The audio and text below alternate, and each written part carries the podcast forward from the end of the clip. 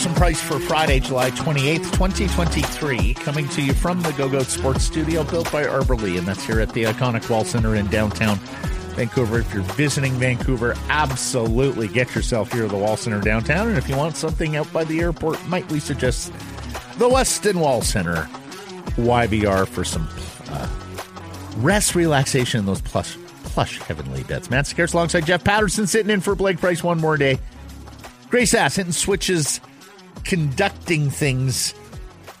And this show, a presentation of the Applewood Auto Group. We're at Nissan. We're at Applewood Nissan Surrey, Applewood Nissan Richmond, Applewood Nissan Langley. We can get you into the ideal family family vehicle, the 2023 Qashqai from $76 weekly. You can get into the 23 Rogue from $99 weekly or the 23 Murano from 135 weekly because Jeff Paterson, It's- as you know, Oh, it is all good at Applewood. thank you for participating in that this week, my friend.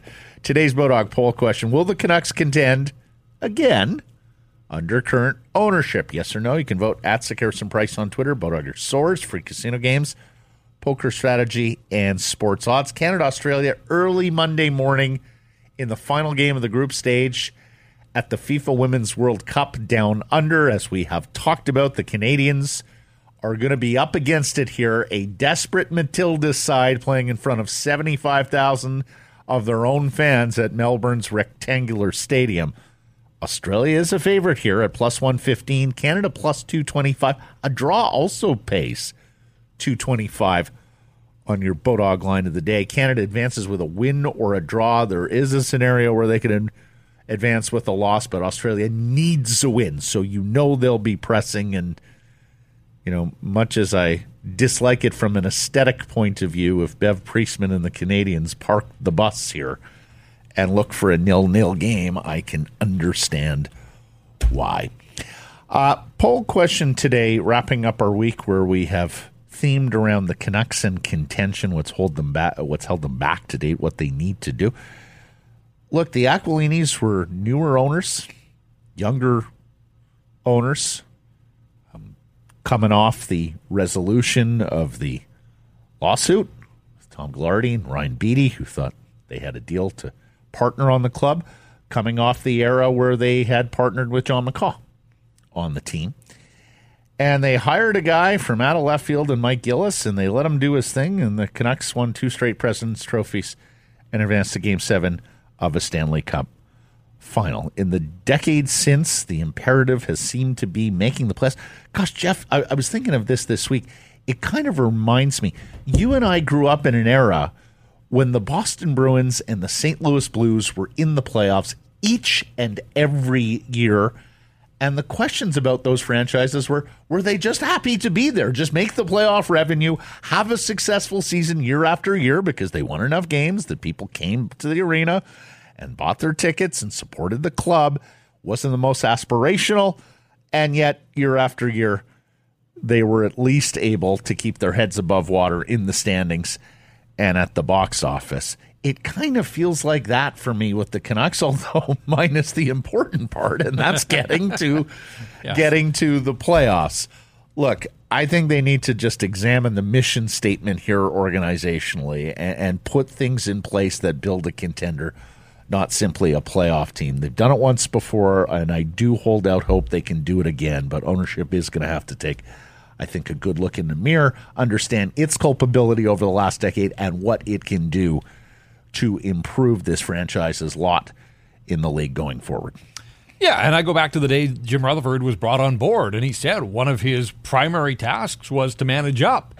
And this management group convinced ownership to write the check to buy out OEL.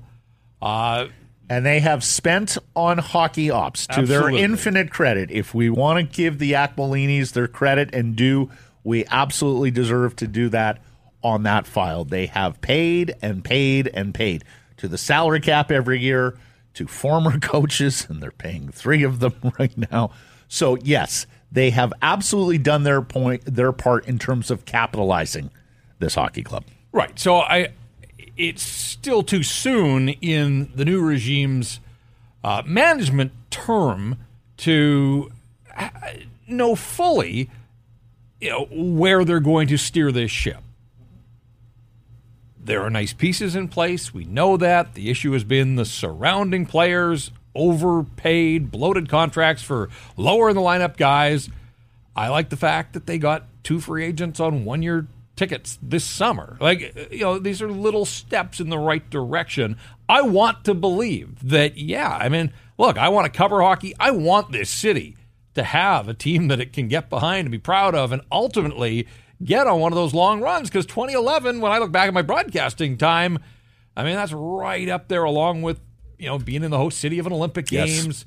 You know, those are career highlights for me, and I want that again. Well, for you, Jeff, for the entire city, those were two of the best Exactly. months to be a Vancouverite, to be a British Columbian, to be a Canucks fan. It was so. I, I hold out the hope that this and mediocrity hasn't even been an adequate term uh, for the last decade, but I, I want to believe that spinning the wheels.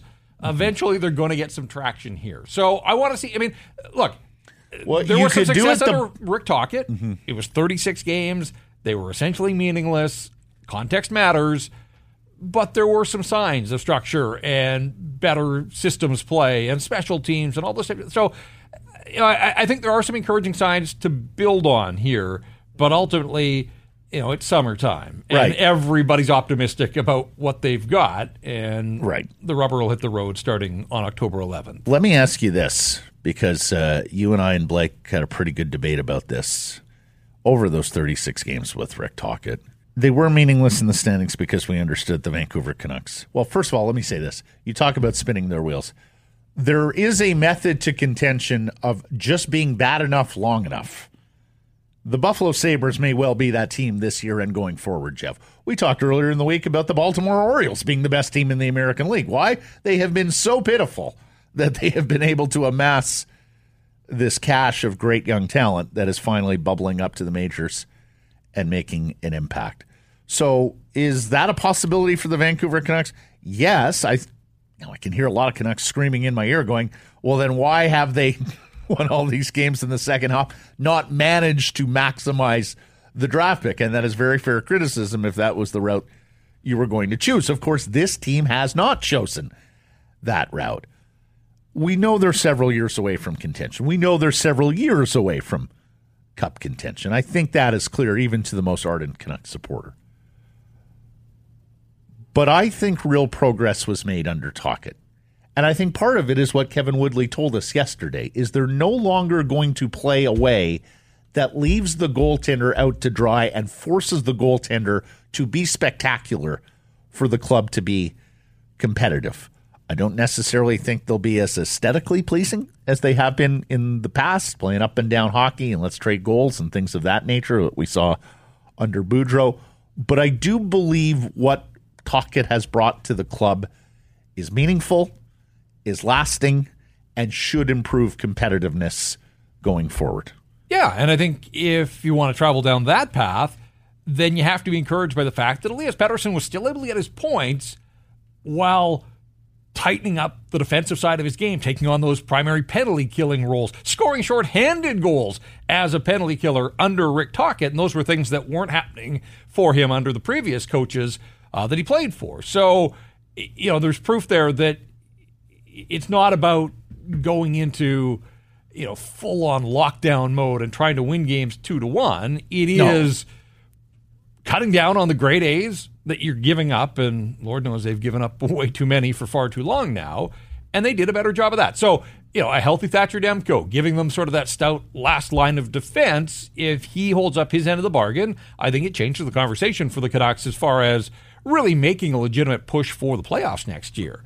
And I think on this show, I like, you know, if you look at it in simple math, what they finished with 83 points, if they needed 95, you know, that's 12 points. Can I make an argument that they could have found six more victories along the way with a healthy Thatcher Demko and Rick Tocchet for a full season? Of course I can. Yep. So Of course, other teams below the bar can do that too. completely, and that's it. No, I mean that's that's an important point, and so is when we always talk about this sort of nebulous concept of you know contender. When are they going to be a contender? You know, you do everything in your power to build the best team you can, and then you put it up against other teams that are doing the same exercise right now. Mm-hmm. And so, you know, in two to three years, let's say that they grow properly as a group, but so are the New Jersey Devils. Mm-hmm. And you know, will the Canucks ever oh. be? Will they ever be ahead of Connor McDavid's Edmonton Oilers in McDavid's prime? Keeping ahead of the Jones or keeping even up with the Joneses is very difficult in this league now. In Ottawa, they basically finished neck and neck with Ottawa last year. I think there are a lot of people in hockey circles that would look at the two rosters and say, kind of like the Senators well, more than the Canucks. Jeff, the only saving grace for the Canucks over the last decade has been how disastrous a franchise the Ottawa Senators have been from ownership on down. We see it all the time. We got the second worst owner in the league after Eugene Melnyk. And the, now the difference is that is a low revenue franchise where players don't necessarily want to go this is one of the most desirable cities in the world and a very high revenue franchise based on the fact that you've effectively got a market of 5 million plus people here, the province of British Columbia. So I think the people in our nation's capital would argue, you know, one of these things is not like the other. It's not necessarily a fair fight to pit them against each other. And yet that's where the Vancouver Canucks have been trolling in the last decade. And you're quite right. You look at that Senators top six now with Tarasenko, well, looks pretty good. There are two stalwart defensemen there in Chabot and Sanderson, a top five pick, who's making Chychrun, his Matt. right, and they Jacob Chychrun on top of that. No, you're right, three stalwart defensemen. So, yeah, uh, there is a world where the Vancouver Canucks could be the worst of the Canadian seven this year. Although we have talked about how Winnipeg and Calgary, not all the shoes have dropped there. So. Yep we shall see what those two Western Canadian and clubs the problem do. for the Sens, really, for the last while, a lot of the problems on the ice at least has been goaltending. That's the other part of the equation that just doesn't add up. For the last decade, as bad as the Canucks have been, one area of strength has been goaltending. They've this had lineage the of most important position filled and filled more than capably with Jacob Markstrom and with Thatcher Demko. And frankly, Ryan Miller gave them pretty good goaltending even before that. He did. And Schneider and Luongo before mm-hmm. those guys. Speaking of Demko and goaltending, yesterday's Bodog poll question Are you concerned about Thatcher Demko's workload next season? Thousand plus votes on this. What did the people say? Uh, I know you called for 100% yes, Jeff. I'm going to spoiler. Break it to me. It was not 100%. Oh. Uh, but I do think yes. Yes. I'll say 68%. No, 57, Jeff. They, really? they disappointed really? you. Well, we saw a lot of it's the summer. I'll worry about oh, that okay. in September and October. Yeah, I had somebody accusing me of fear mongering. oh, yes, yes, yes. We're always fear mongering mm-hmm. and alarmist. I pointed someone to the quote, uh, the, the part in the tweet saying next season. Hmm. Not right now, next season. Just on YouTube, uh, no actually won at 55%. So always interesting to see yeah. the different audience. The plumber, am I concerned that Canucks management is desperate enough to start the season strong and end the season pushing for the playoffs and that they would risk an injury to Thatcher Demko? Yes, I am. Cap space Andy, it's my biggest concern. Chris, with our lack of a guaranteed backup, yes, if we had a guy we knew was good for a chunk of games, then I wouldn't because we'd probably pro- we could properly manage Demko, and they're in a slide part of the problem when you have brought in the guy that you think, oh yeah, he can play a chunk of games, whether that's Braden Holtby, whether that's Jaro Halak, even Spencer Martin last year has not worked out, and then uh, Leaf, who is always good for a line and a twist. I'm more concerned about too much workload on Spencer Martin. So very, very well put. Very well put. Leaf. Ilya Mikheyev is back skating. Rick Dhaliwal reporting via the agent Dan Milstein for the first time since January 27th when he was shut down with that ACL and knee surgery. Milyev, uh, Mikheyev, Ilya Mikheyev skating. Milstein, we expect Ilya to be ready for the 23 24 season, echoing what Patrik Allvin has said on the speedy winger, and that's a guy who, at full strength, should help the penalty kill, should help the speed, as well as kicking in some goals in the Vancouver Canucks top nine. I suspect he'll be a top six winger though for them. Yeah, in my world, year. I've got him penciled in alongside Miller and Boeser to provide a little bit of buoyancy defensively. Mm-hmm. on a line that, again, if JT Miller is going to be your second line center, he's going to see some matchups, particularly out on the road. We know that there were issues uh, for him and Boeser defensively. I think Mikheyev could yep. come in there and be a little bit of a lifeline. But And this is encouraging news and sort of expected news, too, that the hope is he's going to be ready to go for training camp. Uh, we have seen that it sometimes takes guys that have had reconstructive knee surgery a fair chunk Yep. to find the speed of the game again. And speed is his calling card. They So- usually get back quicker, but whether they get back to full performance level, that can still. can take well up to a year Mm-hmm. for him to find his form. And and what I like about that line combination, Jeff, is he adds an element of speed that Brock Boeser, That Boeser doesn't doesn't. have. He can Well- get in on the forecheck. Miller's a good forechecker. Just you wait until you see oh, new look oh, Brock yeah. Boeser Wall on guy. day one of training But camp. Grady brings up a good point, and that's we've talked about it before, and I think that's part of the reason why Brock has struggled here a bit, and I think this is part of the reason why there hasn't been more trade interest in Boeser above and beyond the contract, and that is Boeser requires specific line mates. He needs centermen who can either get him the puck or finish, and he needs another winger who's got some speed and some defensive acumen to cover up for him. Now, Boeser, I still think can be a halfway decent two way forward because I do think he thinks the game well, but he's got to get a little more explosive a, with those first couple of steps. And of course, he's going to have to be cognizant of the defensive side of the puck under Rick Tocchet.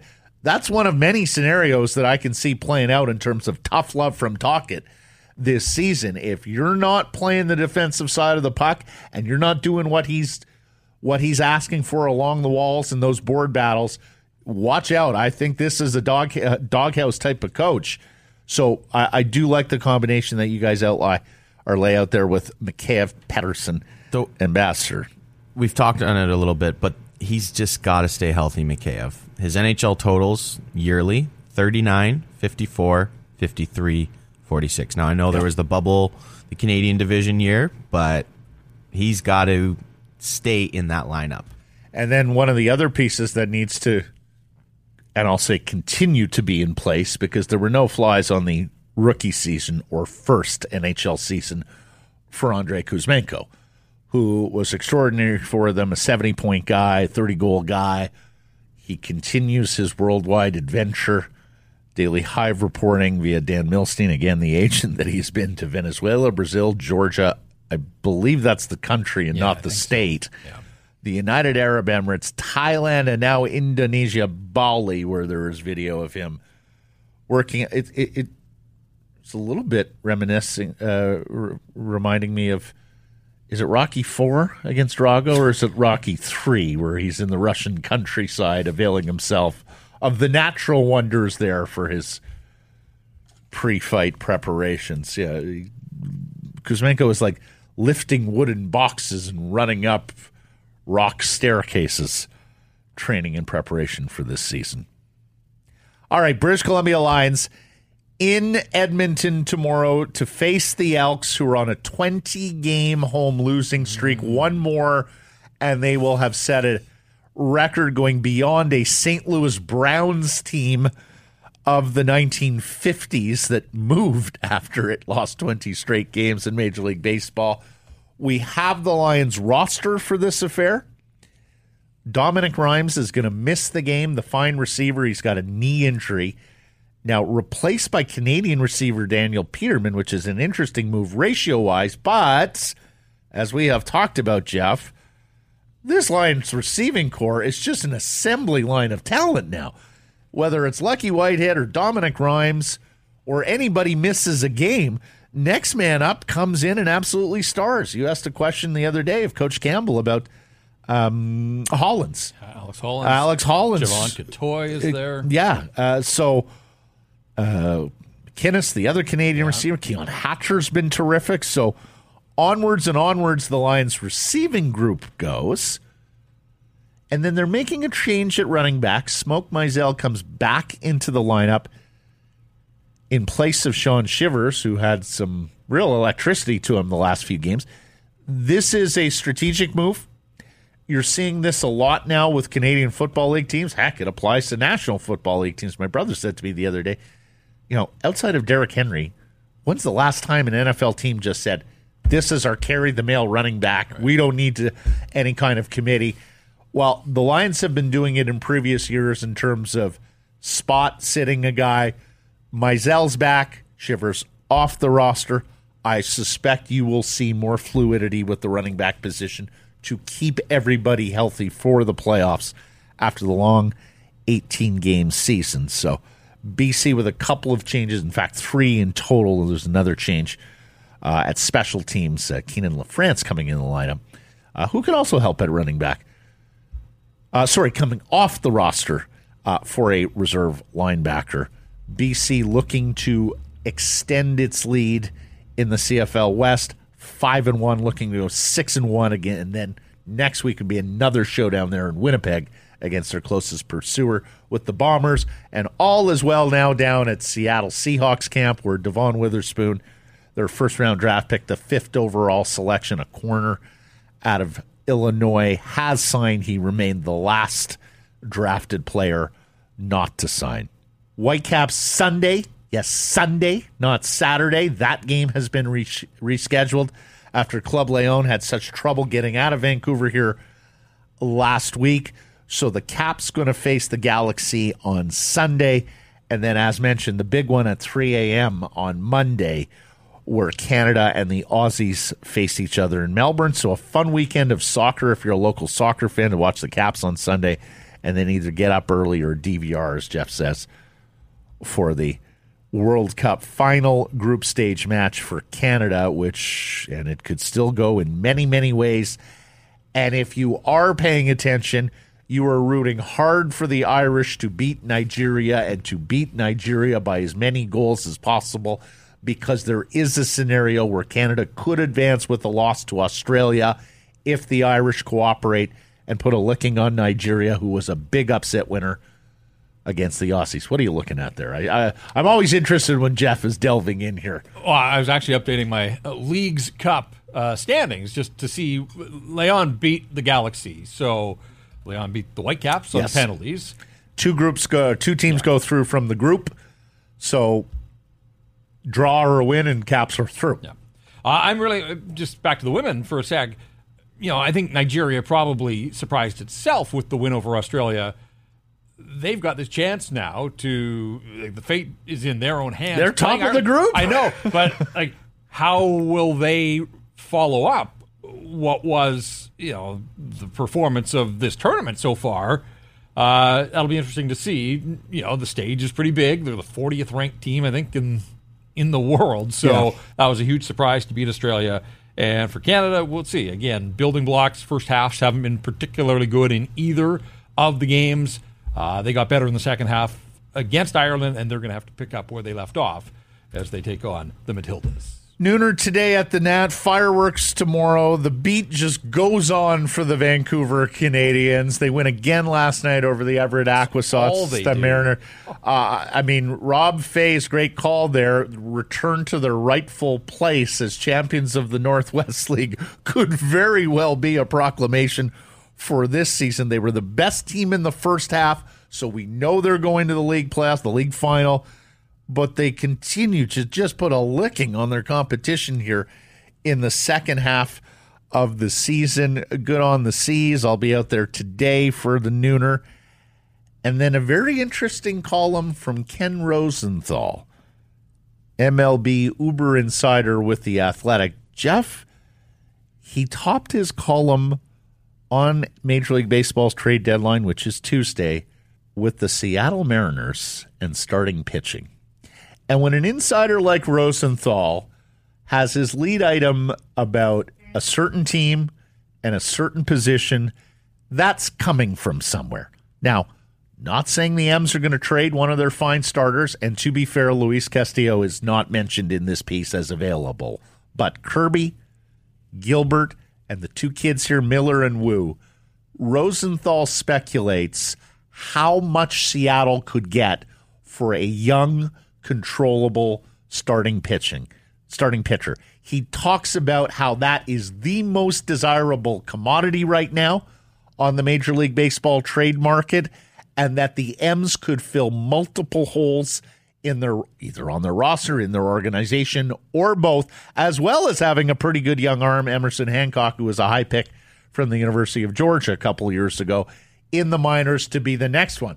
Kind of M starting pitchers are kind of like BC Lions receivers. It's just an assembly run. Bring up the next guy and the next guy, and they perform. So it could be a very, very big weekend. There's a lot of talk that what Seattle does could well be determined by this weekend series against the Arizona Diamond Diamondbacks. So we'll, we'll see if the Blue Jays can do anything. They don't really have a ton to trade, but Seattle has so much to trade, and they could be the big player come Tuesday at the Major League Baseball trade deadline. Big weekend in Toronto too, with Shohei's in town. The circus. Uh, he's not pitching. He's not scheduled to pitch. Well, but after yesterday, what a sensation! What My a one hitter, a shutout a complete game shutout. in the first half of a doubleheader, and then became the first guy in baseball history to hit a home run in the second game after pitching a shutout. Now, obviously, not many guys have done it, but again, this guy just rewrites uh, his own history book and record book, and so uh, even if he's not on the hill, uh, he'll still still be a huge draw uh, this weekend in Toronto. Not just one dinger in the second game, two dingers. Wow. Yeah. Let's get to today's menu. It's brought to you by De Dutch. To breakfast, to brunch, to lunch. Get it all at De Dutch. John Shannon will join us. Topics include the BC Hockey Hall of Fame induction ceremony last weekend in Penticton, including an emotional, tender moment for Brent Seabrook when he was up giving his remarks and got emotional.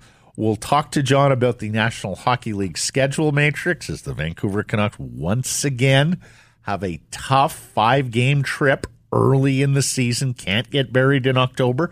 We asked John about the Canucks in contention, as well as talk a little bit about Patrice Bergeron and Jonathan Toews, two of the all time two way centerman to ever play this game. We know one is retiring. Bergeron, hey, what's up with Jonathan Toews?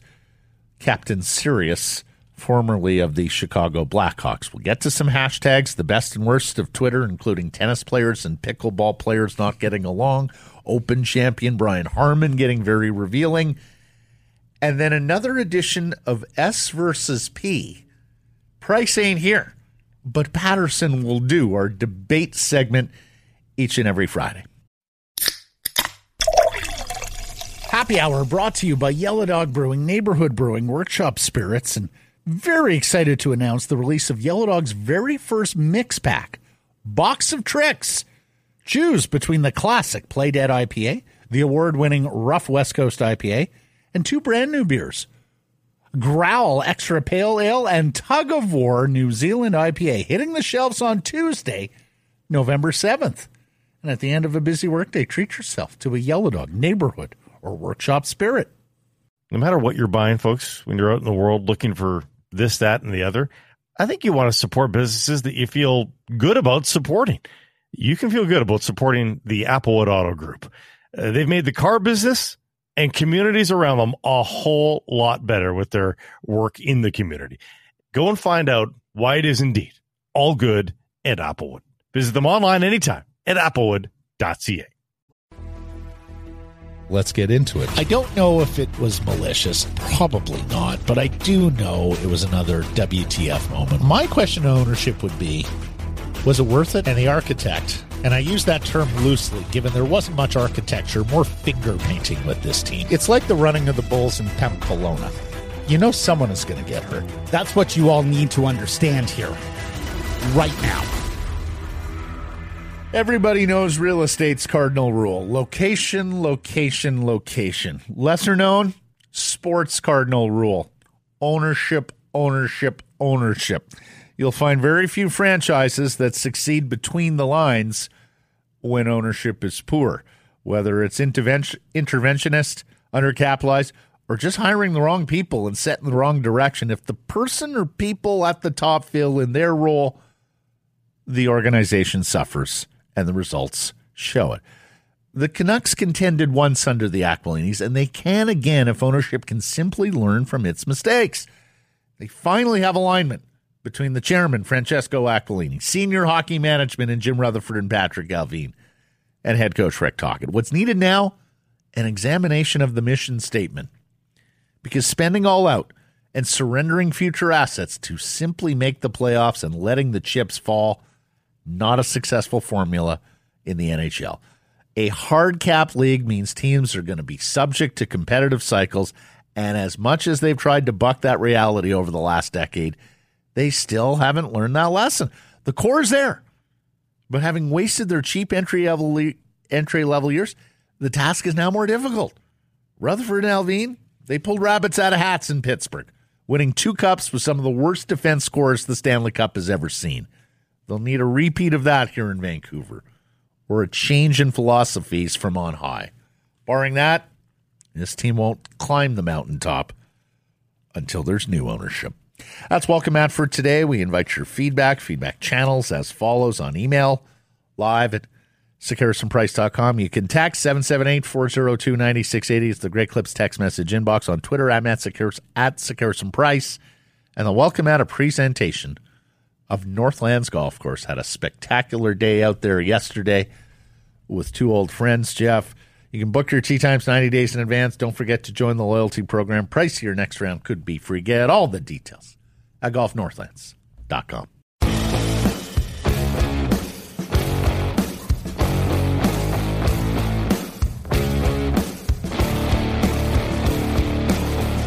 Sekeres and Price from Wall Center. Presentation of the Applewood Auto Group. Hashtags is brought to you by Jason Hominick of Jason on mortgage. A recent Sekeres and Price listener contacted Jason one month before their mortgage renewal. Jason noticed they could get out of their mortgage and get a lower rate, even with the get out penalty. They saved money. Had this listener waited on the bank to renew, would have cost them seven thousand dollars. That's the advantage you get with Jason Hominick on your side. Find him at Jason.mortgage. I got one from Scouting the Refs at Scouting the Refs. Grady Hamilton, welcome to the NHL. Nice BC name. referee is NHL's newest hire for the 2023-24 season. This Grady, uh, he differentiates himself from the pack. He has an E in the middle of Grady, so Oh, don't be taking credit there. I was going to say. Uh, Cowichan from the island. Now, like a lot of NHL young prospects, the plan is for Grady Hamilton to continue to work in the American Hockey League to start the season and to debut sometime after Christmas. That's typically the road, right, for a new uh, National Hockey League official. hmm Uh, we have an illustrious history of officiating our province does, including Lonnie Cameron, who was just inducted to the BC Hockey Hall of Fame. At DP Show, Brian Harman speaks about the taunts he received from the fans at the Open. Quote, they don't care for an underdog over there, I suppose. It was brutal, man. I've always appreciated the fans there and echoing what virtually every American golfer says when they head over because they're very knowledgeable. They know when to clap, they know the game. Guys like me, I can go to a tour event in the U.S. and a lot of people have no idea who I am, and that's totally fine. But over there, they cover golf a little bit differently.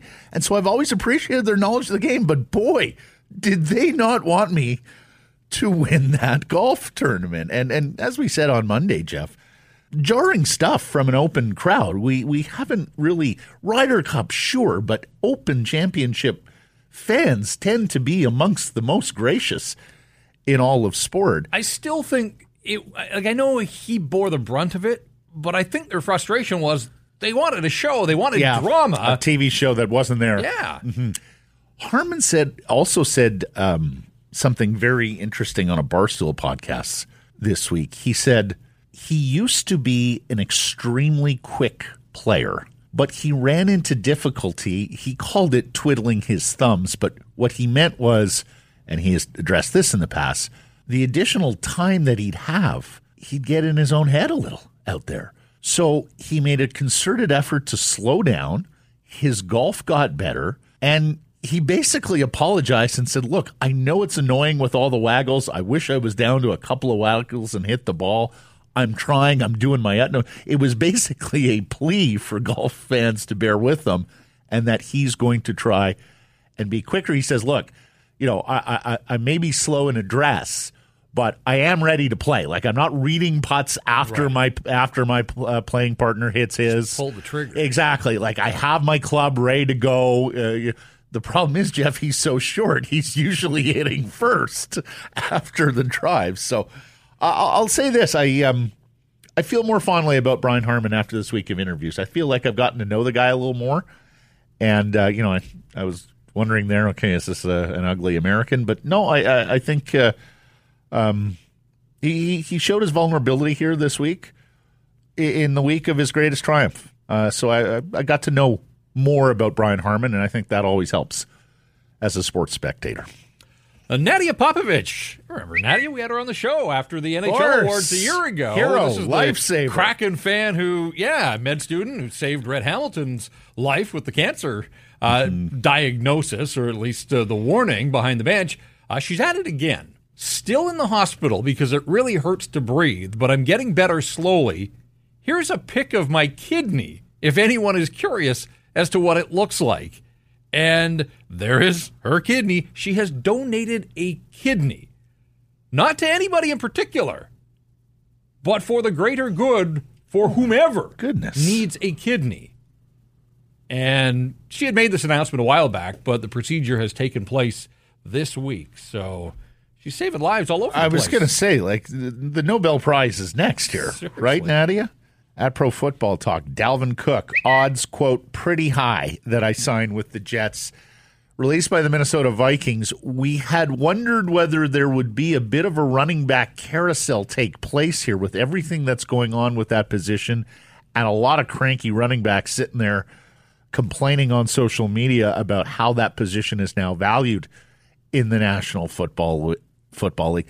Saquon Barkley re-signed with the Giants. You did wonder whether the Raiders were going to move off Jacobs with Cook sitting out there or other teams with running backs who are unhappy with their contract, but it sounds like Cook is just going to sign with the Jets and and play with Aaron Rodgers this year. Meanwhile, in Denver, Sean Payton is running his mouth a mm. fair bit, yeah. throwing virtually everybody on last year's coaching staff under the bus, calling it one of the worst coaching jobs in NFL history, but then going out of his way to take a shot at the New York Jets. We're not doing any of that, he said, with regards to, you know, PR, pomp, circumstance, media at training camp.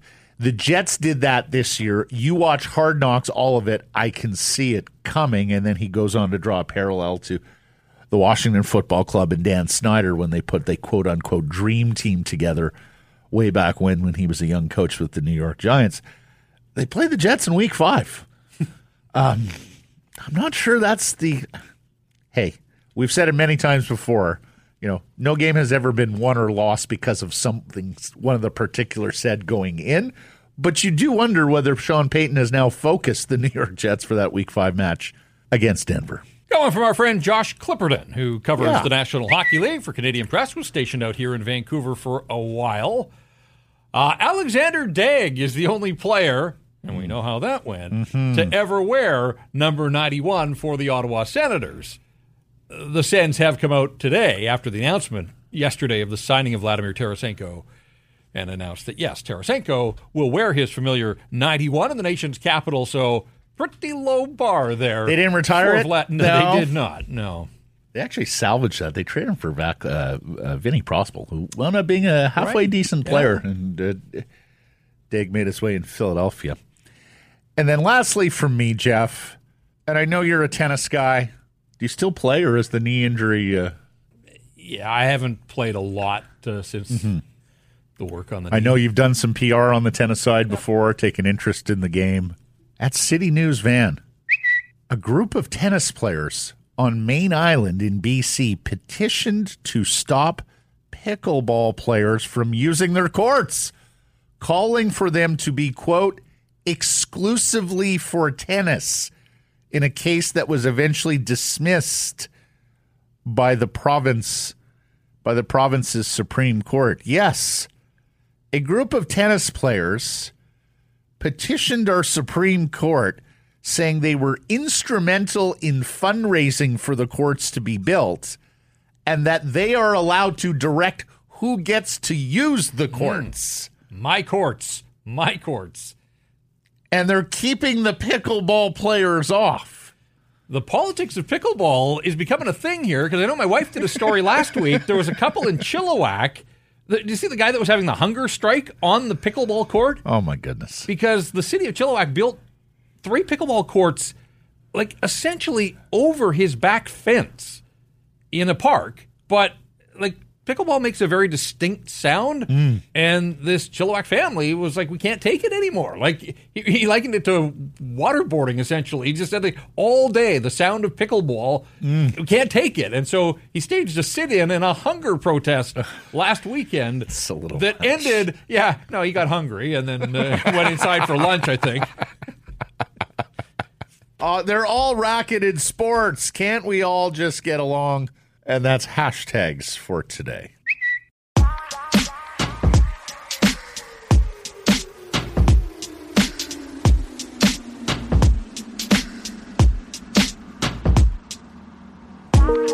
Sekeres and Price from Wall Center and a presentation of the Applewood Auto Group, where we invite you to test drive the 2023 Kia Niro EV, the electric vehicle, electric vehicle from Kia. You can find it at Applewood Kia Langley, Applewood Kia Surrey. The premium starts at $44,995. That's from 6.5 6.49% for up to 84 months with $0 down. As we say, it's all good at Applewood. Bodog poll question today asking you Will the Canucks contend again under this current ownership? Yes or no? You can vote at Sekeres and Price on Twitter. Bodog your source. Free casino games, poker strategy, and sports odds. Bodog line of the day from me. Boy, the Caps are a huge price at plus 270 Sunday in LA to face the Galaxy in Leagues Cup. Galaxy already lost to Club Leon this week. Vancouver has been sitting more rest. That's too juicy to ignore. 270? Yeah. Giddy up on your Bodog line of the day. Joined now by the former executive producer of Hockey Night in Canada and the uh, host of the Bob McCown, co-host of the Bob McCown podcast. No, no. Sorry, No, I don't want to. Ho- Well, I don't want to promote you. I don't want to get in trouble here with the Bobcat. That's, that's I've spoken out of turn. Oh no, Mr. John Shannon, how are you, sir? I'm great, boys. How'd you enjoy your time in beautiful British Columbia? You know what? Uh, I, I got on the road to the Kelowna airport Sunday morning and I said, Why the heck am I leaving? What is going on? Another beautiful day in paradise. It was it was a spectacular week. It was a great night at the BC Hockey Hall of Fame.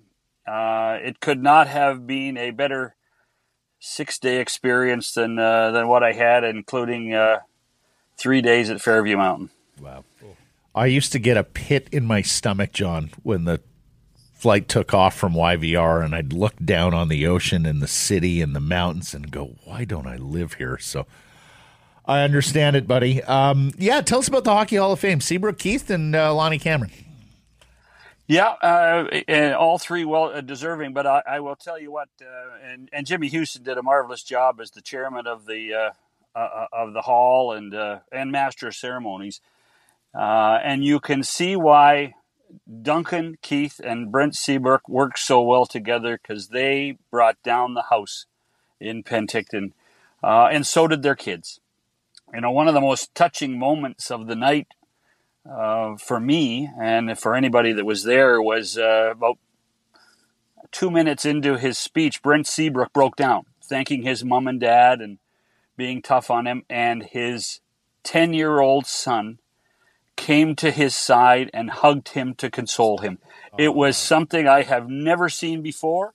It was a memorable moment. I'm sure it's a moment that Brent will remember, and I know anybody who was at the hall that night uh, was just. Uh, we, by the time the hug finished, we were all tearing up. It was just a magnificent moment. And D- D- Duncan Keith, who I never thought had the gift for the gab, holy smokes! Duncan uh, Duncan was just fantastic. Those two guys. Uh, uh, you know, British Columbia has tons to be proud of with those two guys representing them. Although I would say that Canuck fans aren't necessarily thrilled with them, but uh, I, I- I mean, and it's been that kind of uh, of week, uh, John. I mean, w- we all covered it during those three straight series against the Blackhawks, and just how much that team was fueled by British Columbia hockey players. Because Seabrook and Keith weren't the only ones, uh, particularly uh, early on in that Hawks uh, dynasty. Andrew Ladd from Maple Ridge, and you had others um, others there as well. Well, the Canucks could have drafted uh, uh, Jeff, you would probably remember that. I think the Canucks could have drafted either of those two guys, couldn't they?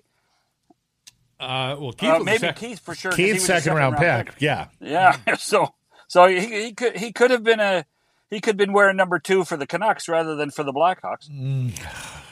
Dare Hey, to dream. The long list of BC guys that got away with Jamie Yeah. Benn and Brendan Gallagher and you know, well, it, it's funny you say that because uh, you know with- I know Jeff, you're a you're a, an interior boy too, but uh, um, how many times did we reminisce as children that there are two guys in the National Hockey League from British Columbia? Two, not not not fifty, not sixty, but two.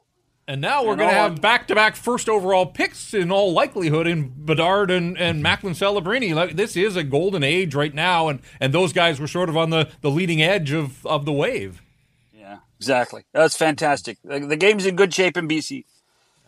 Well, and and John, um, you know, for years, British Columbia had a disadvantage because all the other provinces got their fair share of naturally frozen ice to be able to go out and skate on, or they had dads putting together moms and dads building rinks in the backyard or in the school and it got cold enough that you were able to. But of course as you know the south island lower mainland it has been many years where you get the natural frozen ice for a long enough period of time. So what bc did was build facilities and i think we're starting to see the fruit of that is the facilities out here are fantastic I, I know minor hockey parents are going say we need more and that's absolutely right but going back 20 30 years as you were saying it was um, it was very difficult for this province to compete with the others in terms of player production because of the the geography and nothing more.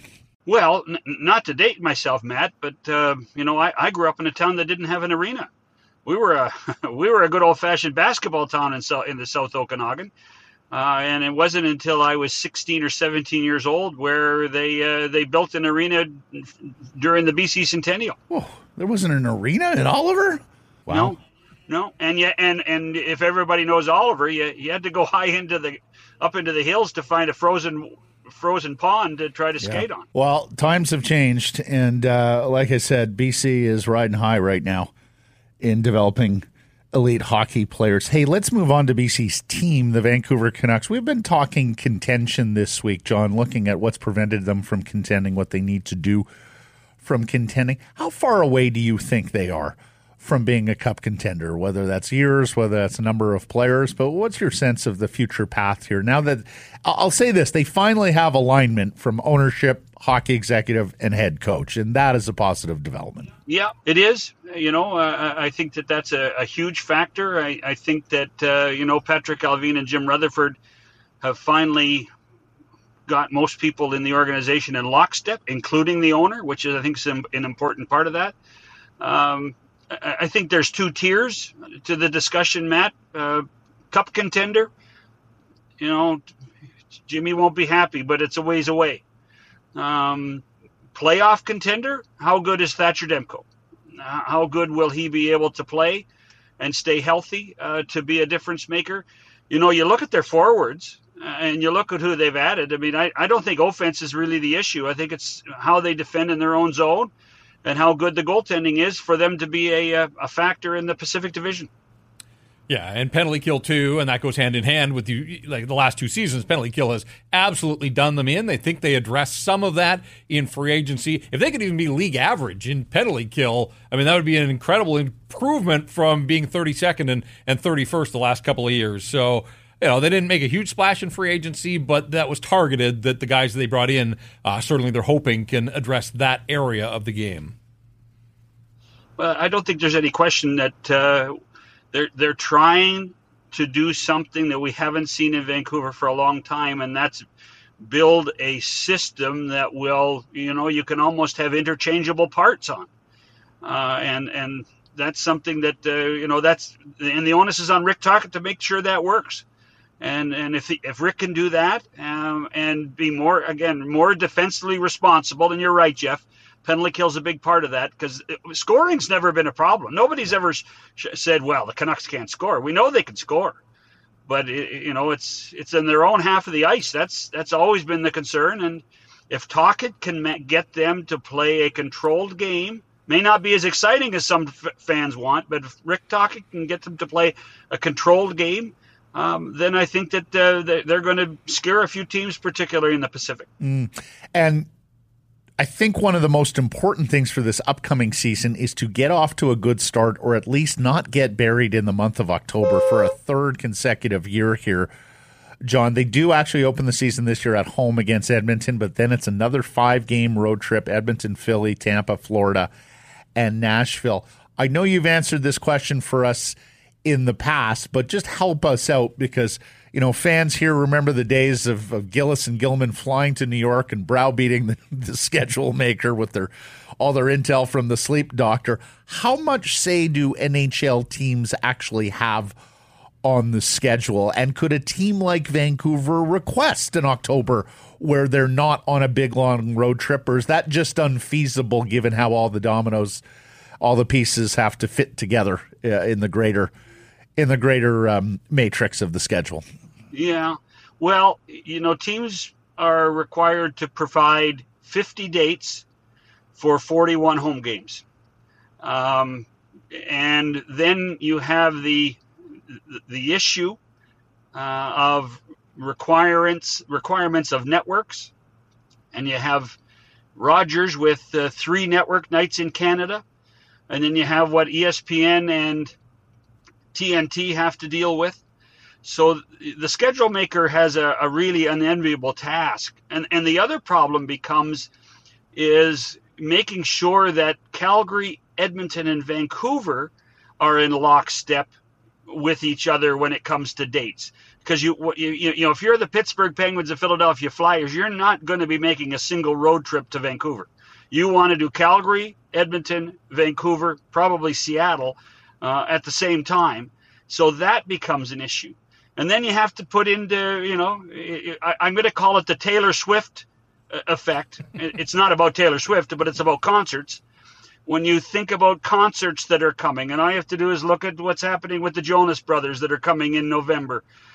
So all of a sudden, when revenue becomes an important thing, as much as you know, hockey teams become important for arenas, it's a domino effect that affects everything. And and I think that probably what happened is is the Canucks didn't have a didn't really emphasize how they wanted to start at home as much as they said, well, we we want certain times of the year around Christmas time uh, and perhaps perhaps Patrik and Jimmy have a philosophy with with their schedule that they want to be home in March. So you know that means you're going to have to be on the road a lot in the first half of the season, and that's kind of the issues that every team in the NHL has, particularly teams in Western Canada and the Pacific Northwest. Hey, just one quick follow up: Would the presence of Seattle now allow theoretically for a second Western road trip for these Eastern teams you're talking about? Like you come to Alberta in one session, you come to Seattle, Vancouver in another? As much as that sounds like a really good idea, Matt, I'm going to tell no. I don't. Mm-hmm. I don't think the team. You know, teams just don't want to be doing that. Um, and and then it goes back to those other obligations I talked to, particularly for the big U.S. markets, when it comes to what they have to do for ESPN and TNT. Big news of the week, John. Patrice Bergeron announcing his retirement in Boston. Want to talk to you about that in a sec, but you mentioned Keith and Seabrook early on. Uh, Jonathan Toews, like, is anybody in hockey talking about Jonathan Toews? Uh, do we know if he's going to continue to play? We know that the door is closed in Chicago. They're moving on. Uh, we saw the fond farewell at the end of last season, but uh, have you heard any rumblings about Jonathan Toews here in the offseason? I have not heard one word uh, uh, of all the free agents, you know, uh, we heard tons about Tarasenko until yesterday. We heard tons about Matt Dumba. What's going on with him? We've even heard that uh, we've heard we've heard more about Patrick Kane and his surgery, yeah. And when he might be ready for the for the the fall then we have Jonathan Toews. And and yeah, you do have to wonder about that. The the one thing you, you do have to have the concern is uh, if anybody's talked to him, money's not going to be the issue for him, but it's what role he will have on a team. Um, and then, you know, what's his durability now? What's his energy level now, considering what he's all gone through the last couple of years, Jeff? And what about Bergeron? Uh, I mean, when you think of Patrice Bergeron and all the winning that he's done, uh, the leadership, the two way ability, obviously, um, what jumps to mind when I say Patrice Bergeron? Well, what comes to mind to me is the the real impact he made on the international stage for this country, particularly when you think about what he did in Vancouver in 2010. You know, he was he was a late addition to that club. Uh, and before the, the, the tournament ended and before Sid scored the golden goal, Patrice Bergeron became a valuable member of that team uh, and was a was a huge part of 2014. Um, you, he, he's you know he, he's such a he he's the type of guy that makes me jealous. Honestly, makes me so jealous because I mean, beloved in Boston, beloved in Canada, beloved in Quebec. I mean, we're talking about three different markets that he makes a huge difference in, uh, and three fan bases that have nothing but utter respect for what he's done. And the fact that he can speak fluently in both languages without an accent on any of them, that to me is amazing as a person, let alone a player. Still in the car there, Shannon? Oh yeah. yeah, yeah, yeah. Um, hey, listen, I, I would, I, you know, Sekeres and Price. When Sekeres and Price call, you answer, man. right.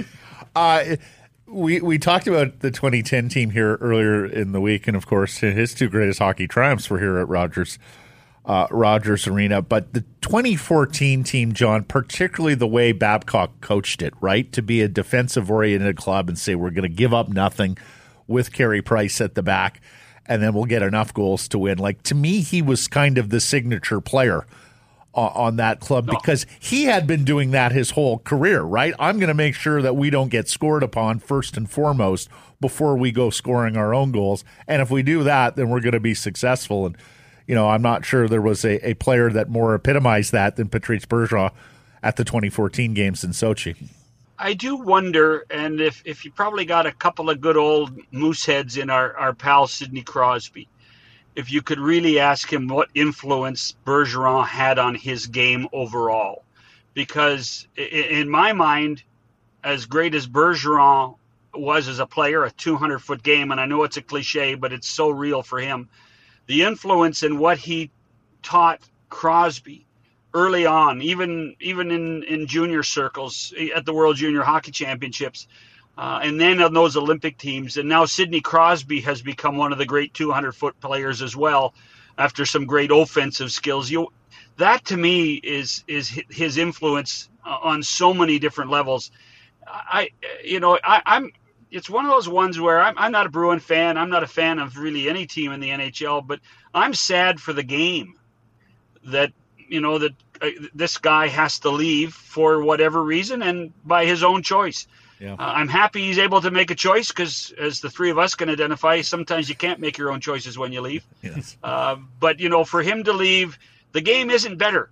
The game no. is not better today with Patrice Bergeron out of it. And to follow up on Jeff's question, if Jonathan Toews winds up retiring this summer as well, I mean that's two of the all-time 200 foot centermen uh, that we would. Mm say goodbye to. Well, and two guys that made a huge impact in 2010 as well. Yep. I mean, talk about uh, coming out parties uh, for those guys internationally. Uh, Toews and and Bergeron were so good uh, at the tournament at uh, at at the uh, at the arena in Vancouver that year. I I wouldn't miss a game, and those guys made it fun to watch. God, John, all this talking about 2010 and 2014 has me yearning for best on best hockey again. Please tell me you've heard something good that you know, we're going to see that with this young great star Connor McDavid, and of course our new great star Connor McD- uh, Connor Bedard here from the North Shore. Got to see those guys playing together on a Canadian team at some point. I, I think before before they go to Torino, I think we are going to see a February 2025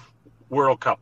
Uh, did you want to ask? Yeah, him? I just uh, the signing of Vladimir Tarasenko in Ottawa. It's a one year deal, fairly low risk. Guy can still score goals. John, the Sens have a lot of really nice pieces. Are you buying what they're selling there in the nation's capital? That's a great question. You know, um, you know, J- Sanderson's such a good player. Chabot needs to make a comeback. We didn't have a good year last year. Um, you know, we all know Brady Tkachuk how good he can be. Um, they might scare a few teams this year. If Vladimir Tarasenko got the message this summer is, you know what, you're not the all and the end all, and you're going to have to prove yourself one more time. If we see Tarasenko get a 40 goal season, Jeff, they could be a scary team. Pretty good depth down center ice, too. Uh, Stützle, Norris bounces back, and Pinto had a very nice year for them last year. Might have a Battle of Ontario back on our hands here, which has been dormant for a number of years. John, marvelous stuff. Have yourself a great week, and we will catch up next Friday. Thanks, John. Right on, boys. Happy Friday.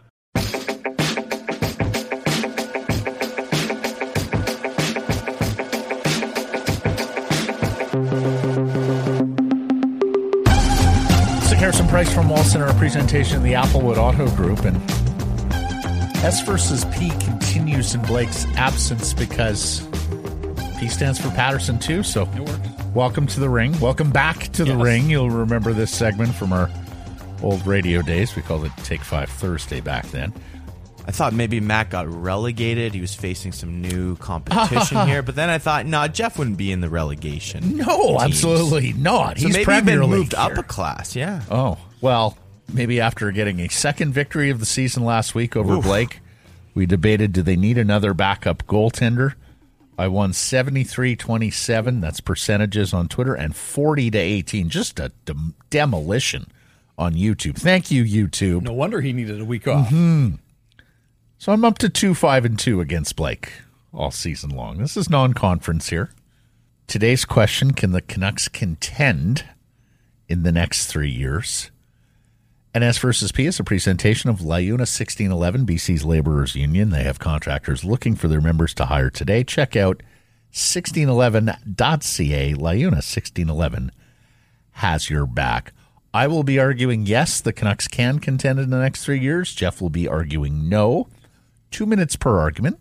And as always, we request of our voters listen to the argument, decide, and vote who made a better one. We're not asking for your opinion on this matter, so we ask, that you check your personal preferences, biases at the door, and vote solely on the crux of the argument. Now, two minutes each, Jeff. And I'm going to give you the option if you want to go first or second as a guest here. We're we are uh, welcoming and try to be good hosts to our out of conference opponents. I'm going to take the ball and we're going to score. Okay. Um, now, just so we lay the I hope it turns out for me as it did for. Matt Hasselbeck and the Seahawks. in let's that just lay the groundwork game. here that contend equals a conference final appearance. Right. Conference. Look, if you make it to the conference final, you are a contender. Final four. At least that year. The Stanley Cup finalists typically always come from the top five to 10 teams in the league standings. And those are the teams that tend to populate conference finals. You occasionally get a team that wins a couple of rounds uh, from beyond that line. But more often than not, if you're not in the top five, 10 teams in the league, you're not really a true contender. We're not talking the Minnesota Wild here, who you know consistently make, Make the, the playoffs, playoffs, but exactly. never really. Yeah, well, yeah, we're talking about a the next team level. that has a, a, a that that has a case that they can win a couple of rounds in the playoffs. So, I'll turn it over to mediator Sass here to uh, put you on the clock, Mister Paterson. All right, Jeff, are you ready for your big debut I am on S versus ready. P? Absolutely. Yes. Okay, your two Let's minutes. not call it a debut here. He's not a raw rookie or anything like that. He's been in the Previous He's been in the octagon before. But this particular version. Okay, your two minutes starts now. All right. So this organization that has competed in the playoffs once in the past eight years is suddenly going to become a postseason powerhouse.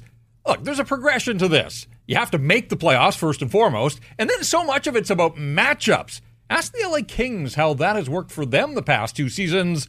The Kings are miles ahead of the Canucks on their competitive curve, and they got better with the addition of Pierre Luc Dubois this offseason. But part of the reason they made the play for PLD is because they've run into Connor McDavid, the Edmonton Oilers, the league's best power play in each of the last two playoff seasons, and that's where the Kings' playoff dreams have died in round number one. Look at the Toronto Maple Leafs, all of those years of crushing it in the regular season, only to run into other really good teams. And then finally this year they broke through as much as getting out of the first round can be called a breakthrough, but their best playoff run in two decades amounted to one playoff round victory this spring.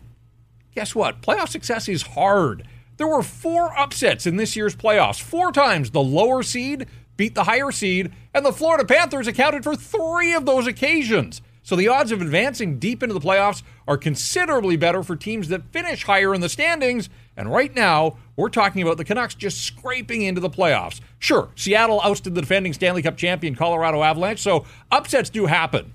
But the Kraken then got bounced in the next round by Dallas. So, by your definition, that doesn't qualify as any kind of lengthy playoff run, even though they did play 14 playoff games this spring. And that brings us right back to the Canucks. Better on paper for next season, sure, but not a guaranteed playoff team by any stretch. So, they've got to get to the postseason first and then find a way to win a couple of rounds in one of the next three seasons. Boy, in the era of McDavid and MacKinnon and those Vegas Golden Knights as obstacles in their way, I just don't see it happening in the timeline that you've laid out for them. Boom. Wow, right to the buzzer. See, I told you he's been in the arena before. He knew exactly what two minutes on his screen would look like. I to may the have- letter, to the syllable. I Well may done, or may not have granted him a couple extra seconds there because the work the buzzer, the, pod on Once the board again. wasn't teed up. Once again, the bench is against me in this segment. All right. Okay, Matt, mm-hmm. are you ready for your two? Indeed. All right, it starts right now. Look, long way off this year. I will admit that. But who knows what the Canucks or the West will look like over the next three years. Will Connor McDavid want out of Edmonton if they continue to fail to make the cup final? How capped out are Colorado and Vegas going to be paying all these stars? And those young teams with talent, Kings, Kraken, how many years is it going to take them to launch? Look, the Canucks, or do they launch? The Canucks have the most important pieces. They have the number one centerman, the number one defenseman, the number one goaltender. Teams that go three for three in those categories tend to find themselves competing at some point over the players' primes. And these players are still in their primes. Another couple of years gives their existing talent, be it Podkolzin and Höglander, a chance to develop alongside their incoming talent, Willander and Maki. This management group has not tied itself to bad long term contracts for middling players, so they'll even have cap space by the time Myers and Boeser come off the books, and they do have a proven architect at the top here. Let's remember, Jim Rutherford has fashioned Stanley Cup teams in Carolina and in Pittsburgh. Look, I'm not going to put the mortgage on the Vancouver Canucks contending by 25 26, but just listen to that 25 26. That's a long way off. Much can happen between now and then, but there, admit there's still a ways to go. And this decade, this last decade, has brought a lot of scar tissue. Of that, there's no doubt. But could they be a top five to 10 NHL team in two, three years' time? Get into that territory from where cup champions, finalists, conference finalists come from? Yeah, I'm not going to outright reject that. So, yes, they can contend over the next three years. Keyword being can. Again, right at the buzzer. Right at the buzzer. And again, I didn't have the pod up, Oh. so no sound effect. I'm s- I'm slacking today. I'm, Boy, jeez. You have to have a Must word here with Friday. mediator Sass. Can we demote you any lower than mediator for this exercise? You just going to operate the clock going forward? Be the little Backbench. All right. paralegal running the papers around in the courtroom. here. Now, of course, we need you to vote, whether that's on Twitter, whether that's on YouTube. And in fact, if you are watching on YouTube or Twitter, ask you to sub- subscribe on YouTube, follow on Twitter, and of course, leave a comment. Thanks for that, Jeff. We're the adversary. Good luck. Thank you.